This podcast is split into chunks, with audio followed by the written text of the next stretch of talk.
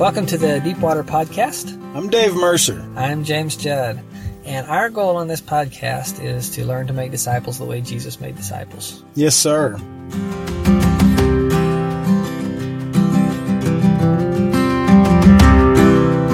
Well, thanks for joining us for another episode of the Deepwater Podcast where we learn to make disciples the way Jesus did. I'm excited about doing that. It's always a challenge and it's always something we're learning and we're growing as we go. Today I want to talk about kind of an interesting subject, and the subject is slavery. And there's all sorts of different ways we could do that. You know, we could talk about historic slavery, we could talk about people who are currently slaves today, human trafficking, different nations, all kinds of different stuff. But that's not the direction I want to go. What got me thinking about this in the beginning was actually a C.S. Lewis quote. And I, of course, I'd misheard, I'd heard it misquoted all my life, right? The way I'd heard it, it was about government and, and it said, slavery is the best form of government. There's just no one fit to be the master. Well, a while back, for whatever reason, I decided, you know, I should actually look that up and see if I could find it. And so I did find it, and that's not exactly what he said. We're going to clue in on that part that he's talking about slavery. I'm going to read you the whole quote just to uh, give you the context. So it says, I am a Democrat. And in parentheses, he means like a proponent of democracy. I am a Democrat because I believe in the fall of man. I think most people are Democrats for the opposite reason. A great deal of democratic enthusiasm descends from the ideas of people like Rousseau, who believed in democracy because they thought mankind so wise and good that everyone deserved a share in the government. The danger of defending democracy on those grounds is that they're not true. I find that they're not true without looking further than myself. I don't deserve a share in governing a hen roost, much less a nation. The real reason for democracy is just the reverse. Mankind is so fallen that no man can be trusted with unchecked power over his fellows. Aristotle said that some people were only fit to be slaves. I do not contradict him, but I reject slavery because I see no men fit to be masters. That's the C.S. Lewis quote. And at first, when I was, this was back in the election a couple weeks ago, and I was thinking about posting that post out there, but then I was pondering about the whole Aristotle thing. Some men were only fit to be slaves. I do not contradict him. So I was mulling that over. Do I want to put that out? Is that just going to give me a lot of flack back there? And in the end, I never did. So I'm going to bring it to you here instead. And, and think about that. Let me ask that question. Are some men only fit to be slaves? Like I pondered that. And I know at that point in time, when Aristotle, uh, physically existed in the world, he, there was slavery. It was not uncommon. And their version or view of slavery was different than we would have today. Nevertheless, I thought, are some, you know, are some men fit only to be slaves? And the more I thought about it, I got to think about my own life. And maybe the real question is, are there any men who are fit not to be slaves?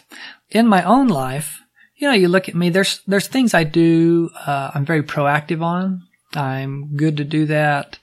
Not tooting my horn, but like I, I read my Bible pretty consistently. It's not always a deep in-depth study, but like it's daily in my life. Um, I think a lot. I study a lot. Some of those things happen. I'm, when I work, I go to work. I'm consistent about that. If I'm trying a project at home, maybe I'm not as consistent as I want, but like I'm going to keep putting forth that energy. So there's some things like that. But then there's other things such as working out and staying in shape or exercising my body. I'm just not very good at. And when I thought back to my own life, the times I was very best at that, at staying in shape and physically working out, was that time in my life when I was the closest thing to a legal slave that still exists in America. And that is the good old U.S. Army. So when I was in the Army, you know, like they tell you when to get up, when to dress, what you can eat, what you can do, when you're free, when you're not free. They can even send you to your death. You know, like that's, it's not exactly slavery. Got paid for it. Got some benefits afterwards for certainly, but it was slavery and it was mandated in that sense. If you'll, if you'll work with me on that, I, that's the best shape of my life ever. And when I was a private and the lowest rank, that was of the good time of my life in terms of being in shape, that was the peak of it. Cause I, you know, they said exercise and you did it. And if you didn't do a good job, you did more exercise later. And even as I worked up a little bit, I was still in good shape because they still said I had to work out. But now I didn't have as much pressure on me if I didn't work out quite as hard. Still in shape, still worked out. But I know a number of guys that said, man, when I was a private first class, that was the best shape of my life. Definitely would have been true for me as well. Um, same true right now. I'm doing physical therapy for my back. And I, I do physical therapy at home. I'm, I'm good about walking. Uh, some of my other things, not so much. And I, I guarantee that every time I drive to my physical therapist appointment, I do more PT in that hour than I do at any other hour any other time in my life. And it's because I'm not, I'm not a slave there, but I have someone who is, is the master in that sense. And their job is to tell me what exercises to do. And I get a little pushback if it, it hurts or whatever, but I do more. I push myself more. And so when I was thinking about this quote stuff, it's like, you know, sometimes some things in my life, like I need to be a slave. I, I would be a better person if I was a slave. Let, let yourself mull on that for a minute. What about spiritually? Where does that put us spiritually? Now, C.S. Lewis said he sees no one fit to be the master. That's still true. There's still no one fit to be the master of me spiritually. Now, the Bible does put authorities over us in the church. Um, it talks about, specifically, it talks about elders or overseers as another, another word it uses. I'll notice have you noticed one thing there is that it's a plural. It doesn't say elder, it says elders. And that there are people that have walked farther and they've, uh, I'm going to say they've proven themselves and they, uh, I think God gives people some spiritual authority. It's not like a slave mastery, but it is some authority and we need to submit to those authorities. And probably, truth be said, just like, uh, I say with my working out, like sometimes we, we really need to submit a lot more than we do. It would be better for us to do that. But what I wanted to look at, there's a, a verse, I say an old verse, it's about as old as all the rest of the New Testament, but a verse that I've thought about quite a lot is a chapter, uh, 1 Corinthians 7, if you're not familiar with it, talks a lot about, uh, Paul's writing and he's talking about being single. And, and so as a single man up until I was 29, boy, I read that chapter a lot and wrestled with it some. But there's this verse, verse 22 and 23, that's really interesting and it talks about slavery. I'm going to give you the context. I'll read you 1 Corinthians 7, verses 17 through 24. It says, Nevertheless, each one should retain the place in life that the Lord assigned to him and to which God has called him. This is the rule I lay down in all the churches. Was a man already circumcised when he was called? he should not become uncircumcised. Was a man uncircumcised when he was called? He should not become circumcised. Circumcision is nothing, and uncircumcision is nothing. Keeping God's commands is what counts. Each one should remain in the situation which he was in when God called him. Were you a slave when you were called? Don't let it trouble you. Although if you can gain your freedom, do so. And here starts verse 22. For he who was a slave when he was called by the Lord is the Lord's freed man. Similar, he who was a free man when he was called is Christ's slave. You were bought at a price. Do not become slaves of men. Brothers, each man, as responsible to God, should remain in the situation God called him to. So that's the verse I specifically want to talk about, 22 and 23. For he who was a slave when he was called by the Lord is the Lord's free man. Similarly, he who was a free man when he was called is Christ's slave. Notice that duality there? Now, I haven't met many people who have physically, I'm trying to think if I've met anybody who's physically been a slave. I've met people in bad situations, but I can't think of anyone physically a slave. So everyone, in my own experience, I've never been a slave because really the army doesn't count. Just a good analogy. But there, so, so I don't know what it's like to be a slave and come to the Lord and, and realize that freedom that you have. That yes, I'm a slave in this life, physically a slave, but I'm a freed man. The Lord has freed me from that slavery. He's freed me from the inside out. I may still physically belong to this other person, but now I'm free to serve him as the Lord's servant. I'm free to know that when this life ends, I'll, I will be with Christ for eternity. For me, it's always been the other side, which is I was free when Christ called me and I have become Christ's slave. Now, when this was written, I think the main two ways a person became a slave is one, he was captured. It was an army, an attack. He was captured. The other way I know of that someone became a slave is they borrowed too much and they couldn't pay it back. And they were sold into slavery in order to pay back their debts. So borrowing was a way to get into slavery. And it's still true today. We're a lot more gracious than we, than they were at that point in time, but it's still slavery. There's a verse that says, uh, the servant or the borrower is servant to the lender. It's still true. And so for us as disciples of Jesus and disciple makers, watching debt in our own life is also really important. And man, there's all kinds of, of, uh, business people that will talk about leveraging and doing all this stuff. And it can work really good. It can also put you into a position of slavery where you are, you expending every effort, every moment of every day trying to pay off that debt. And it can be a real heavy burden. And so if you're in that, you know, work on getting out of it. Uh, Dave Ramsey has a good course. Talk to your pastor. Email us. There's a lot of good things. And if you're not in that situation, be really careful when you borrow. Really, really careful because we don't want to put ourselves into that position of being a slave. I've been in a position where I have over borrowed. Um, I purchased a, a fixer up house and we had some money that the bank had loaned us for repairs and I went through. So before that, we didn't know any money. Maybe we had a little, I think we I think we paid off all debt. My wife had had a little student loans when she came into the marriage. So I'd paid that all off. Didn't know a dime to anybody. I borrowed on the house. I went through all my construction money. I wound up borrowing against my cars. I, put, I maxed out my credit card. Just this horrible situation and kind of realized like, oh, and so we started digging out from it. And boy, it was like, like you had, um, not no enjoyment in life, but you couldn't, you couldn't go enjoy something. You couldn't go out for a bite to eat because like all this money, it was so tight. And, and once we dug ourselves out from underneath that and where all we had was our mortgage, boy, it was nice. And then, you know, we had that for a while. We went overseas and then we wound up selling it. And so now at this point in time, we don't owe any money to anybody. And that's really good. And, you know, I just had a back surgery. I'm slowly going back to work at the post office right now. And I'm, I'm living in a house my parents own. So I have some benefits, but it's way easier to live cheaper. I can't imagine the pressure that would be on me if I really had to, all this, this debt weighing over me.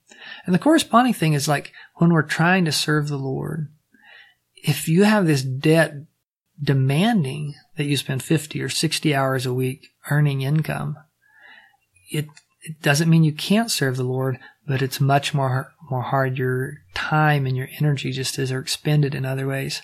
So I really encourage you, watch out for your borrowing. Keep yourself and your life in a, in a state where you can have the freedom to serve God when He puts an opportunity, when you have the time where you can say, you know, I'm going to I could go chase some more business right now.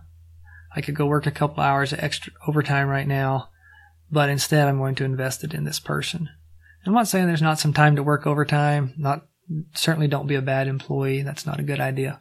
But having that freedom to serve God is really nice. And if you can work yourself where you've paid off your house, you've paid off your cars, you've paid off anything else you owe, it's a beautiful place. I'd love to be someday where I owned a house and had nothing else.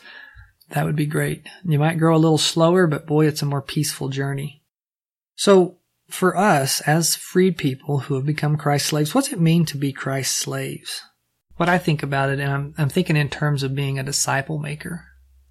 What I think about it as, as I disciple somebody, what we're doing is we're being accountable together to our master who is Christ.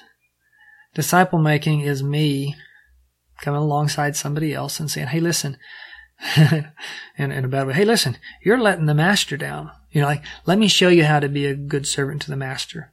Now, sometimes I may show you through my mistakes and repentance, but like, let's learn to be better servants for our master together. We're certainly not, when we disciple somebody, we're certainly not their master. That's not the relationship at all. We are fellow servants serving together under one master. And truthfully, as the C.S. Lewis quote, there's no one fit to be the master. There's only one that's ever really truly fit to be the master. And that's Jesus. That's God. God is the perfect master, perfect in every way. So what does it mean for us to really surrender to that. You know, in the history of slavery, I'm no expert on slavery, but some slaves were hardworking slaves and a lot of slaves slacked off and shirked their duties and it didn't, it didn't change them from being that person's slave, but they weren't well thought of.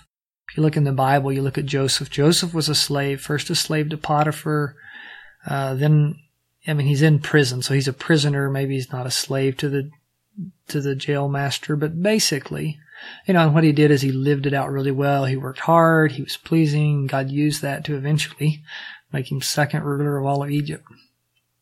In what's a crazy and amazing story. So what would it look like for you to be a submissive and obedient slave to Jesus? What would you need to change in your life in order to do that? Can pause if you want and just think about that for a few minutes, pray about it. The follow up question is, what would it look like for the people you disciple to be submissive and obedient and joyful servants to Jesus, their master? What would need a change in their life and how can you uh, be a part of encouraging that? Sometimes be a part of challenging that? How can you help them attain to the to the joy of being Jesus' servant and surrendering all their life to Him, not just a part, but every single moment, every single minute? What would that look like? You know, we are not at all unaware that we have spiritual battles going along around us, and our the devil, demons, they fight against us, tempt us. Our own flesh fights against us. Our own flesh desires things that are not in line with the uh, goodness of Jesus. Our flesh lusts. Our flesh is lazy. Our flesh is gluttonous. Our flesh is greedy. Like we have all these things that war against us. And I want you to think for a minute, isn't it really good to know, as you think about that war, isn't it really good to know that we are owned? That somebody owns us?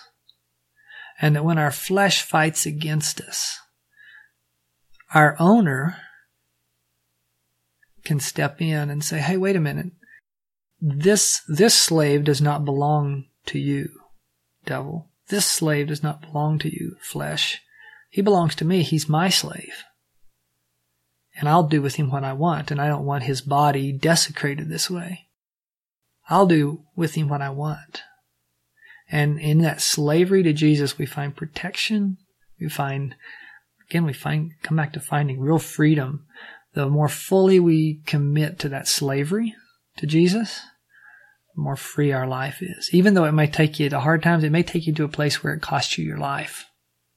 Not saying that isn't going to be true, but there's certainly being freed from our flesh, freed from sin, freed from the power of the devil. It's only in Jesus that we find ourselves under a good and fit master who loves us so a master that would love us so much that he would die in our place so that he could own us. So my encouragement for you this week is look at your life, have somebody else look at it with you and say, Hey man, what part of my life do you see me not submitting to Jesus? And that, that answer may jump out to you right at the beginning and you may know this is the area I need to surrender. Do it. And if not, you may find that some other people can fill you fill you in on some things. And some prayer, Jesus might fill you in on some things as well. I encourage you to visit with this about the people you disciple and give each other feedback. It looks to me like you need to surrender here. Let's be accountable together to serve Jesus this way. It'd be a good and beautiful thing. Well, that's all I have for you today. I hope it's a great day and a great week. Hope you're able to make some progress on making disciples. Hope you're able to make some progress on surrendering one more stronghold to the Lord. Give Him complete mastery over everything. And that's where you'll find love, peace, enjoyment. Anyway, love you guys, and we will see you next week.